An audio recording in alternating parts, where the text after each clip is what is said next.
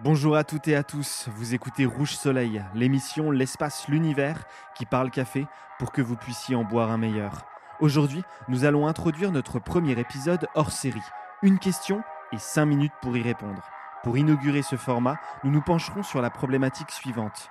Y a-t-il une saisonnalité dans le café?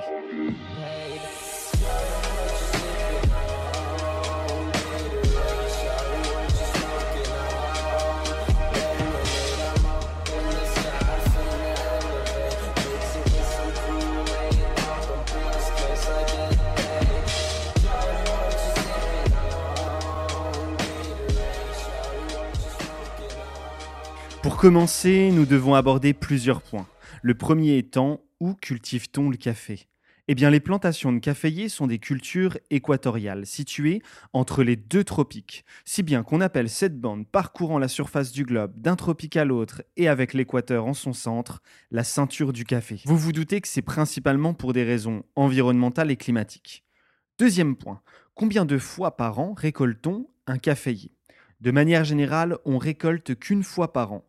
Comme la cerise de café ne continue pas à mûrir après avoir été cueillie sur la plante, elles sont récoltées à la main. Mais comme chaque cerise ne mûrit pas au même instant sur l'arbuste, les récoltes s'étendent sur plusieurs mois. Il faut savoir que les pays les plus proches de l'équateur bénéficient de conditions climatiques propices à plusieurs récoltes de café tout au long de l'année. Ainsi, certaines régions de la Colombie ou du Kenya connaissent deux récoltes par an. Outre l'emplacement, le climat est un facteur externe qui affecte les récoltes. Ainsi, une sécheresse peut retarder la floraison des plants de café. Ou autre cas, les fortes pluies peuvent prolonger le temps nécessaire à la récolte et à la transformation des cerises de café. Les récoltes du même endroit peuvent donc varier selon les années. Ce dernier exemple nous montre à quel point la vérité d'une année ne sera pas forcément celle de la suivante.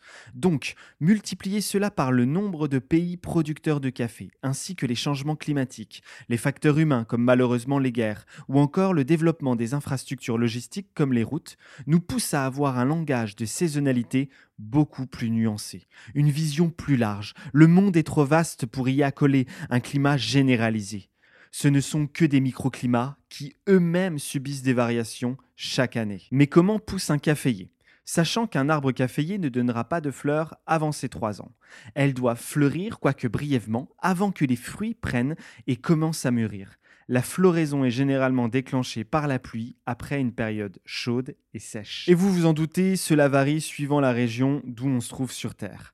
Mais généralement, les récoltes ont lieu lors de l'hiver hémisphérique concerné. Mais comprenez bien qu'un pays comme le Brésil, premier pays producteur de café au monde, à cheval sur les deux hémisphères et 17 fois plus grand que la France, n'a pas de date précise et valable chaque année sur l'ensemble de la surface de son territoire ce sont plus des périodes de récolte avec à chaque fois une apogée. Une fois récolté, il subit un certain processus avant de pouvoir être livré et torréfié à travers le monde.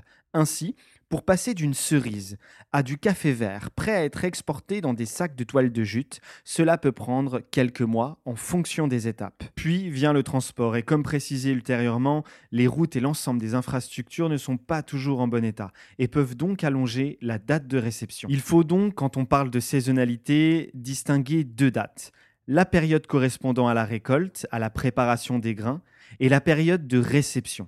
Ainsi, si nous prenons l'exemple du Brésil, les récoltes ont lieu de mai à septembre, suivant la région, et disponibles chez le torréfacteur dès septembre pour les récoltes les plus fraîches et jusqu'à mars. Un torréfacteur de café de spécialité fait donc attention à la fraîcheur de ses récoltes. Lors du confinement, beaucoup de torréfacteurs se sont retrouvés avec des stocks de café vert de plus d'un an qui n'étaient plus aussi frais.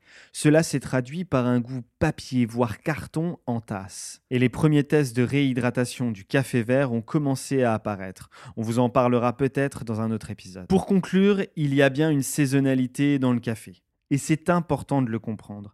Mais au-delà de vous fournir un tableau sur les périodes de récolte de chaque pays producteur, vous pouvez retenir que cela se passe lors de l'hiver hémisphérique, dans lequel se trouve le café, et que les mouvements climatiques façonnent entièrement la qualité d'une récolte d'une année à l'autre. Un bon torréfacteur de café de spécialité se renseigne et connaît exactement les perturbations climatiques qui y a eu lieu l'année d'avant pour pouvoir vous proposer un café frais et de grande qualité. Voilà, c'était la fin de ce petit premier épisode hors série, une question, une réponse.